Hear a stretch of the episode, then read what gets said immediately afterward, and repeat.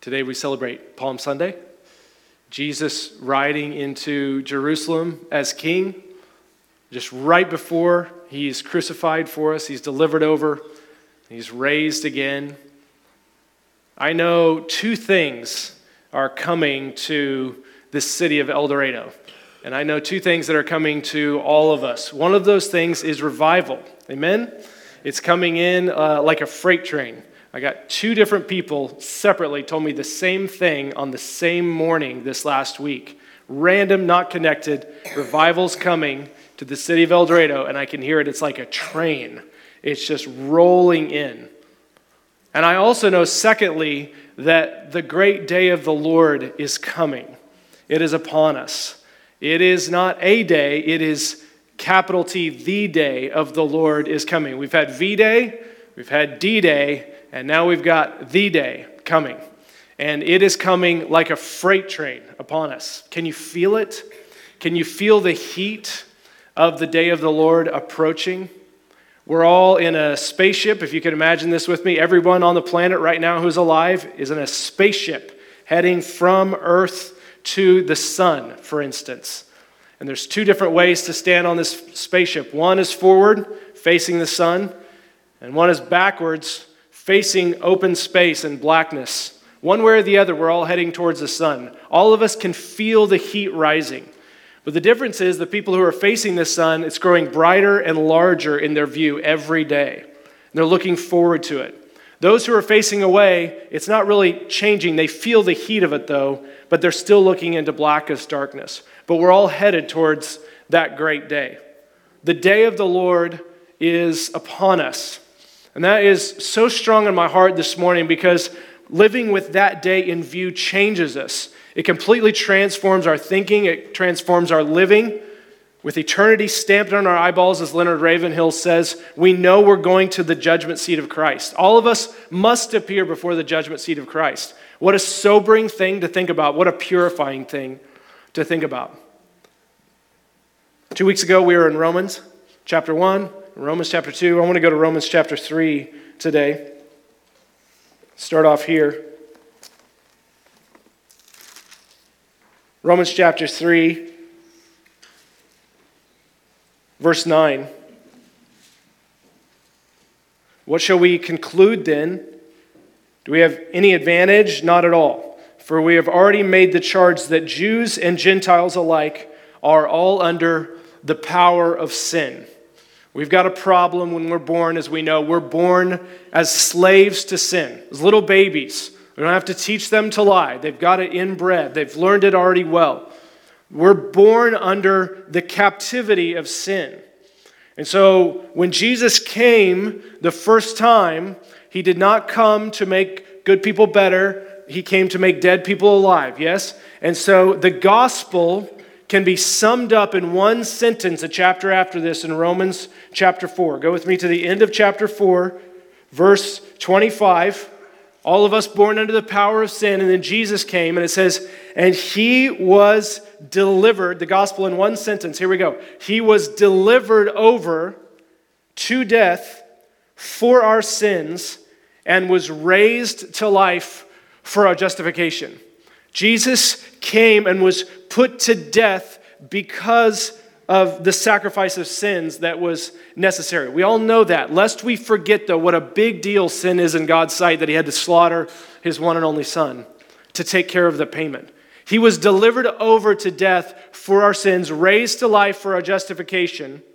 And so now we can say, Praise the Lord, I no longer have to serve, sin as my master. I'm no longer a slave to sin, but I'm a child of God and free because his righteousness has been credited to my account.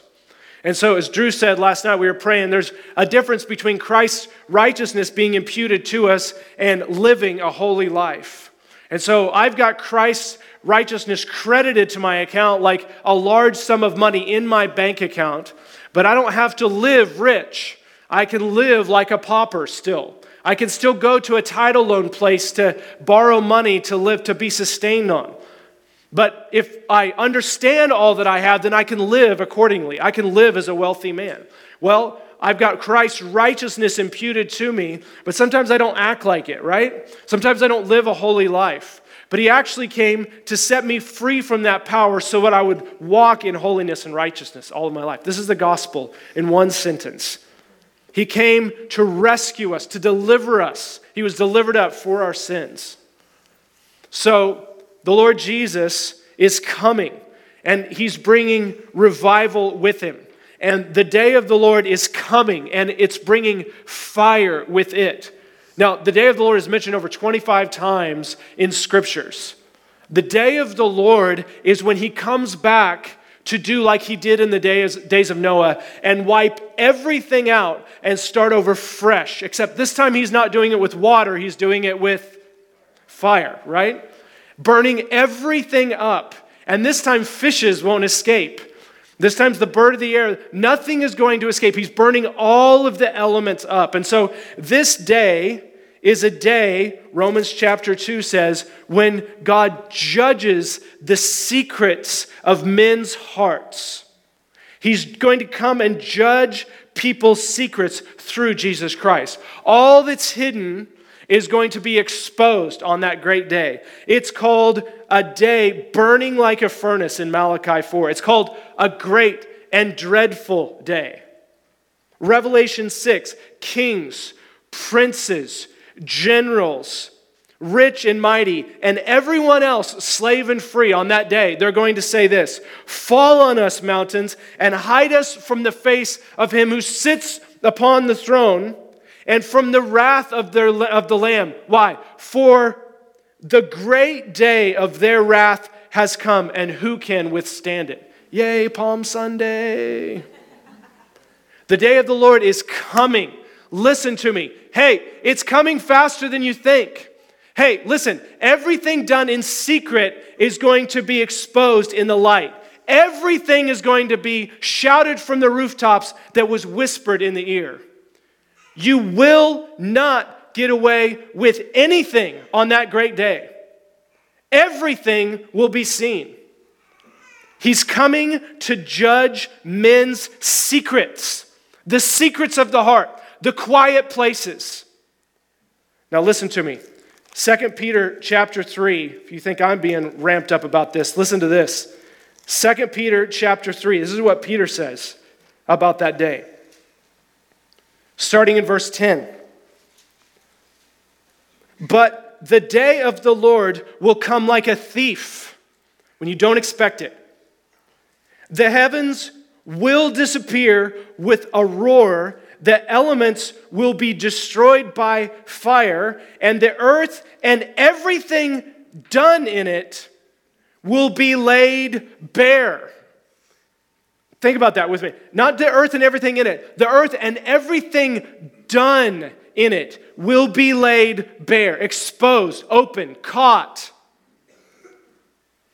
Since everything will be destroyed in this way, let me reason with you, Peter says. Since everything will be destroyed in this way, since this day is coming, let me ask you a question, church.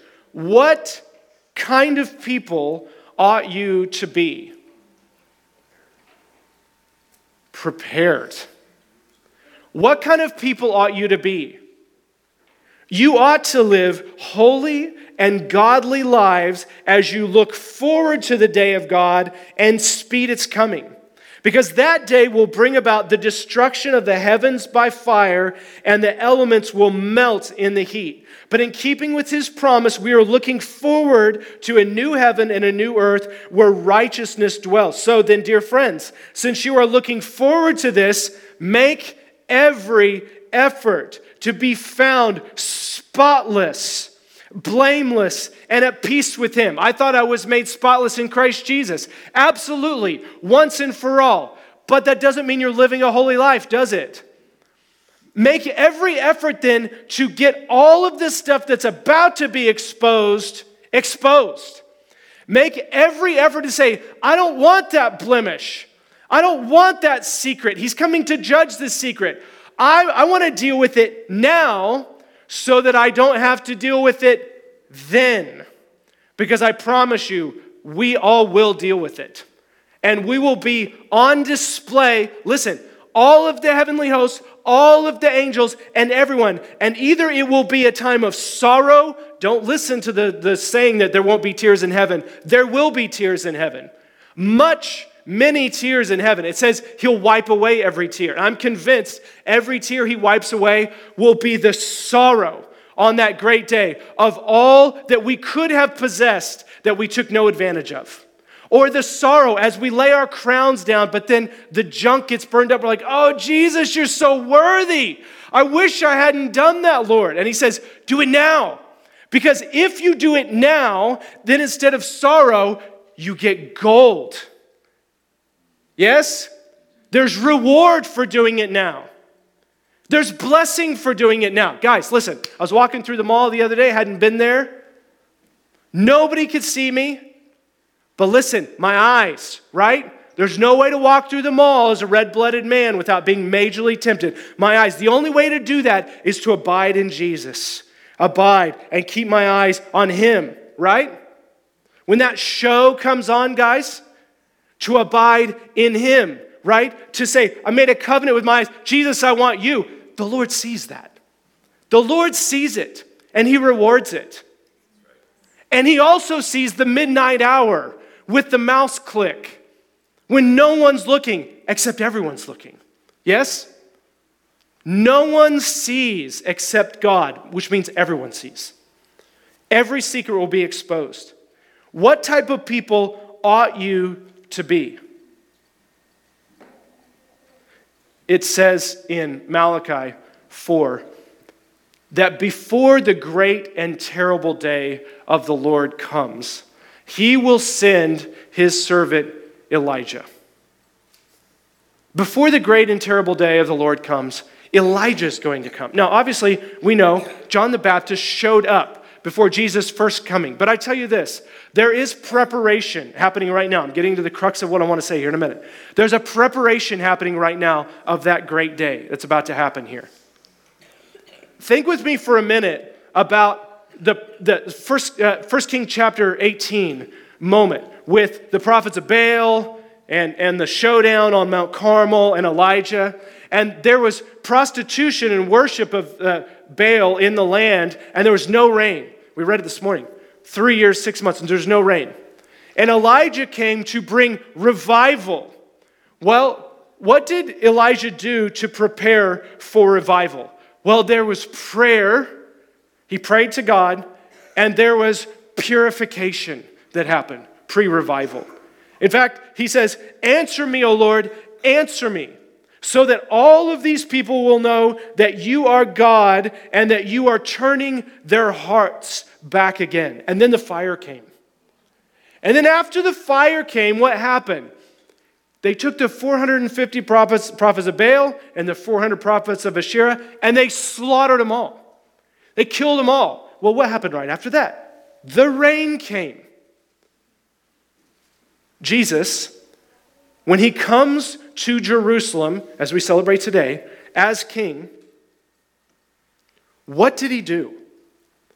What was he doing when he came to prepare for the great revival, Pentecost, to be poured out a few weeks later? Well, he came and he cleansed the temple. Yes? He came in and he turned over the tables of the money changers. The second time at the end of his ministry, first part of his ministry, he cleansed the temple, and at the end of his ministry, he cleanses the temple. So go there with me, if you would, to Luke chapter 19. I want to give you maybe a, a different take on this that, I, that I'm seeing here that I think is helpful for understanding how all of this ties together. Now, if, if you would, uh, pay attention to the text here because it's very important to see where the story lies in the text. Now, there's, there's different uh, recountings of this story in Mark chapter 11, Matthew 21, and, and in John, but, but listen, in Luke chapter 19, I think this is so specific because Jesus, before they, they go to Jesus coming in Jerusalem as king, they, fin- they, they, they have a story right before that of the 10 minas. Remember? He hands the minas out and they some produce and some don't, and they're called wicked servants. But, but some people send a delegation. They say, We don't want Jesus to rule over us as king. And so, right before you get Jesus coming into Jerusalem, you have verse 27. It says this Jesus says, Bring those enemies of mine who did not want me to be king over them. Bring bring them here and slaughter them in front of me. Powerful language from the Lamb. Slaughter them in front of me, those who did not want me to be king. And then he gets on his donkey and he's going to Jerusalem. So, so walk with me through this text, verse 28. After Jesus had said this about the deal with the king and slaughtering my enemies, after he said that, he went on ahead going up to Jerusalem. As he approached Bethphage and Bethany at the hill called the Mount of Olives, he sent two of his disciples, saying to them, Go in the village ahead of you, you enter it, you'll find a colt there, untie it, and bring it to me, right? And you get to verse 37, he's riding, people are, are, are putting down their palm, the palm branches and their cloaks. When he came near to the place on the road that goes to the Mount of Olives, the whole crowd of disciples began to joyfully praise God in loud voices for all the miracles they had seen. And this is what they said Psalms 118. They said, Blessed is the King. Blessed is the King. Right before this, the people said, We don't want you as our king. And he said, Kill them all. And now Psalms 118 is coming out of their mouth and they're saying, Blessed is the King of kings who comes in the name of the Lord. Peace in heaven and glory in the highest. Some of the Pharisees in the crowd said to Jesus, Teacher, rebuke your disciples. Then he says this in verse 40 I tell you, I tell you, he replied, if they keep quiet, the stones will cry out. As he approached Jerusalem and saw the city, he wept over it. And he said, Jerusalem, if you, even you, had only known on this day what would bring you peace, but now it's hidden from your eyes. The days will come upon you when your enemies will build an embankment against you and encircle you and hem you in on every side. This happened in AD 70 with Titus, the Roman prince that came in and sacked Jerusalem. Listen, verse 44. He just said something about stones. Now listen to verse 44. They will dash you to the ground and the children within your walls. They will not leave one stone upon another because you did not recognize the time of God's coming to you. When Jesus entered the temple, now we jump right here in, in, in, Luke 19, we jump right there from him saying that to Jesus entering the temple. But Mark 11 shows us what happened is Jesus actually shows up in Jerusalem. He walks through the temple and he examines everything. It's evening. He goes back and he, and he, and he sleeps that night. He goes back and he, and he sleeps and at Bethany. And then in the morning, he gets up and on his way back to the temple, he curses the fig tree. He sees leaves, but no fruit. And then after that is when we get to verse 45. Then Jesus entered the temple courts and he began to drive out those who were selling. It is written, he said to them, My house will be a house of prayer, but you've made it a den of robbers. Okay, so we all know this story. And we know what he said about the stones. If these people are quiet, the stones themselves will cry out. Now, remember what context we're reading this in. This is right after the story about the king slaughtering everyone who doesn't want him to be king. And then we have these people shouting out, We want you to be king. Blessed is he who comes in the name of the Lord. And then he says this thing about the stones. Now, we sang about it this morning. It was so good. The rocks won't cry out, so we want to praise your name. This is absolutely true. The, the, the, the context of praise there is, is essential. We, we don't want the rocks to cry out, so we praise. But that's not the context that this, this word was lifted from in the Old Testament. Where, if you look in your Bible, you see the little margin thingy right there. People have done all the hard work for you. You, you don't have to go, you know, be a scholar to find this stuff out. Just look in your margin. Well, if you look in the margin, at least in my Bible it is, in verse 40, there's a reference there to Habakkuk chapter 2. And it, it's a little bit hard to find um, I don't want to embarrass anybody uh, by, uh, by making you flip there if you don't want to. But uh, Habakkuk chapter 2, a little known minor prophet, is, is what I want to read out of here. Now, listen. Now, he just said the words about the stones crying out, and he's referencing Habakkuk chapter 2 here.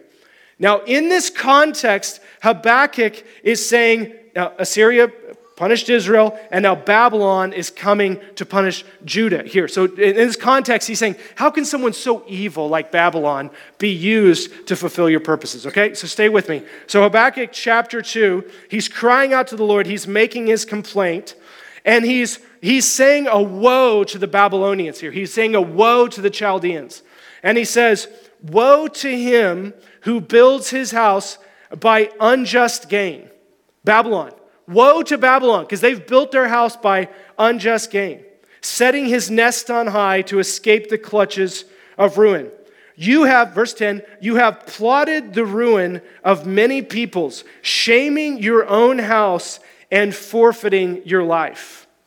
Verse 11, the stones of the wall of the house of Babylon, the stones of the wall will cry out and the beams of the woodwork will echo it.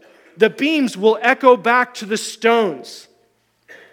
And they'll say, Woe to him who builds a city with bloodshed and establishes a town by injustice. This is what Jesus is referencing here in Luke chapter 19. Okay, so listen. What he's saying here is that these stones are crying out as witnesses these, these stones are being drawn up in a court of law to give testimony to what they've seen and heard. Now, Joshua chapter 24 says stones are witnesses. This is what the altars are used for. Stones witness against you for the sins that you have committed, they testify against you. You've heard the phrase, if walls could talk? Well, they can, and they will someday. All of creation is testifying right now. Surely stones are testifying the stones in your house. The stones of the walls of Babylon are saying to Babylon, You've committed injustice. You've built this wall on bloodshed. And so, what Jesus is saying here in Luke chapter 19, and the, and the Pharisees know this, he's saying, You, Jerusalem, have built your house on bloodshed and violence. So, listen, this is what I'm trying to get at. Jesus is saying, Listen, Pharisees, if these people do not cry out, Blessed is he who comes in the name of the Lord, then guess who will cry out? The stones. Y'all don't want the stones to testify about me coming because what I should be doing is I should be destroying Jerusalem right now. I should be bringing my fire right now and burning everything up on my day, but I'm not.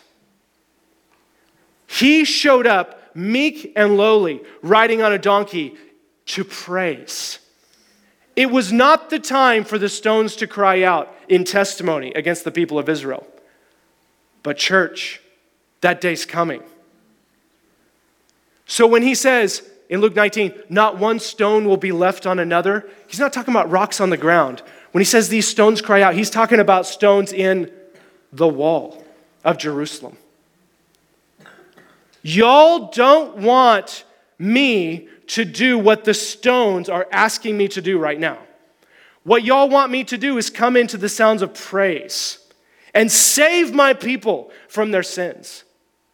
And so, in that context, precious Jesus comes in and he goes to the temple. This is what he's doing right now, church. He's coming to the temple of our hearts and he's overturning the tables of the money changers. Was it wrong to buy and sell in the temple? Absolutely not. It was actually called for in Deuteronomy because foreigners who come needed to have an exchange to go make sacrifices. What was wrong is they were using extortion and they were cheating and they were lying and they had turned it into a house of merchandise instead of a house of prayer.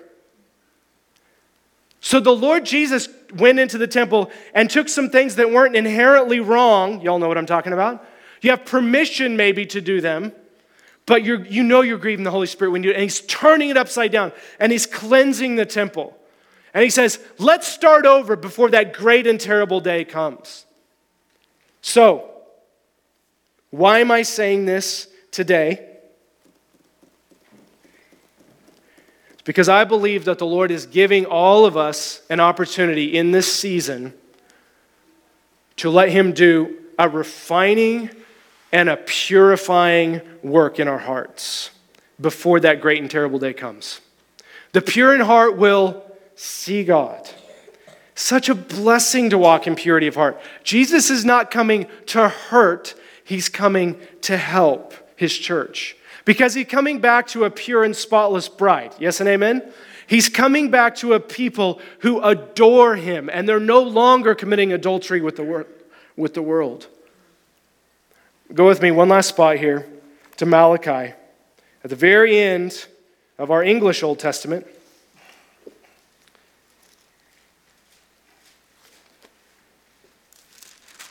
right before 400 years of silence, we have Malachi prophesying. Now, in the Hebrew Old Testament, the, the end of, of that is Second Chronicles 36, where it has a rebuilt temple, a restored temple. It's a beautiful story, either, either way you read it. But the English Old Testament ends in Malachi. And he says this this is how he sums it up for us I will send my messenger who will prepare the way before me. And then suddenly, the Lord you are seeking will come into his temple.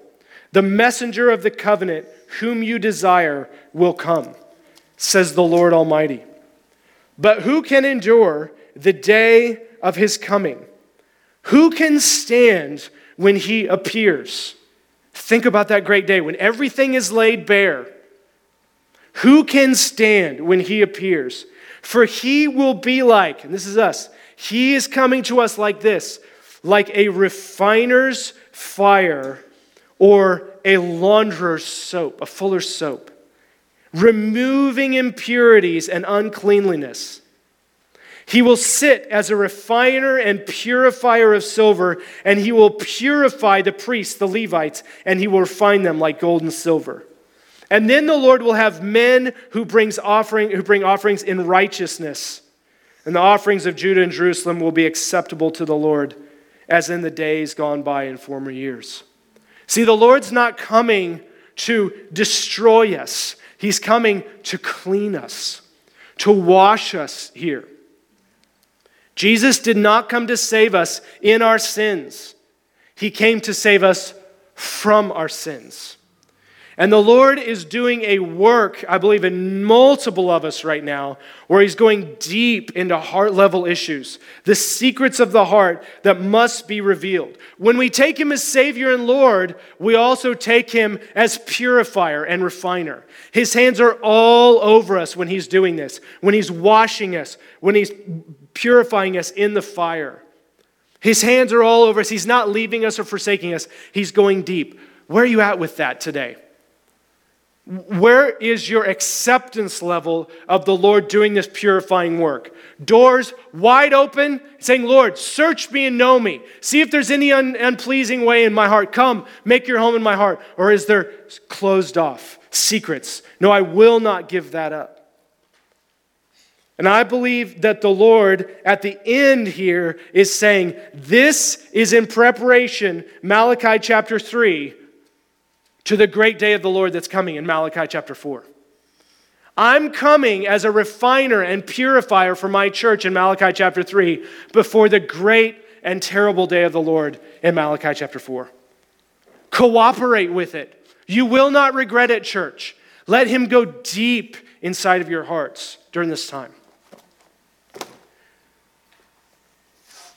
Those of you who are married in here, maybe have possibly once in your married life had a dream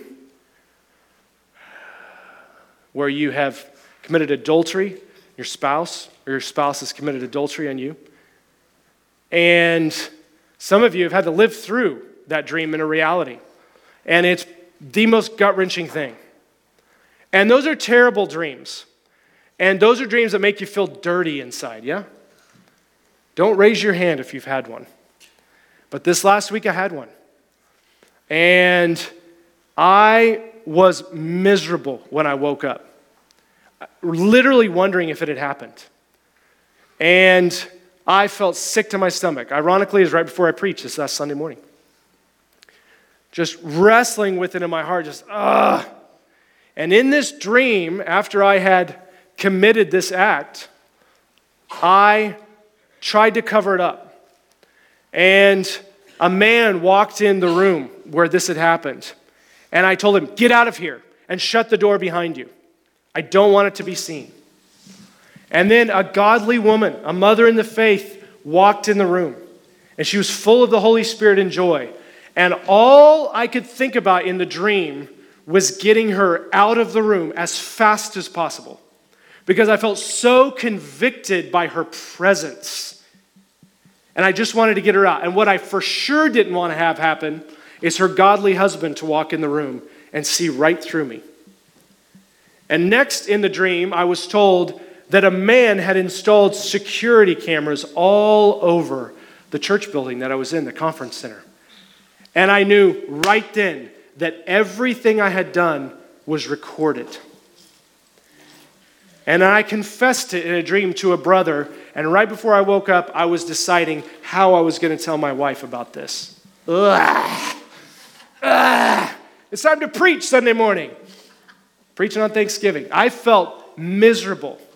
But you know what really helped me in that dream? Was I got to taste for a moment and see what happens to the human brain when we accept sin as a secret and hide it, and when we sell the truth, when we release the truth. And what happens is it's conceal and protect and accuse those who are coming into the room that are bringing the light and separate myself from them as fast as possible. My brain actually got twisted around. Instead of loving the truth, I hated the truth. And what the Lord revealed in that is what all of us have experienced when we hide and conceal our sin, it makes us miserably sick inside. And there's no satisfaction in it. And I believe the Lord Jesus was giving me and giving us an invitation to say, let it all come out into the light because everything is being recorded in high definition, backed up a trillion times. Everything is being recorded, church. Um, I didn't know that this is what he was preaching, and this was the word I got this morning. I just had to share it.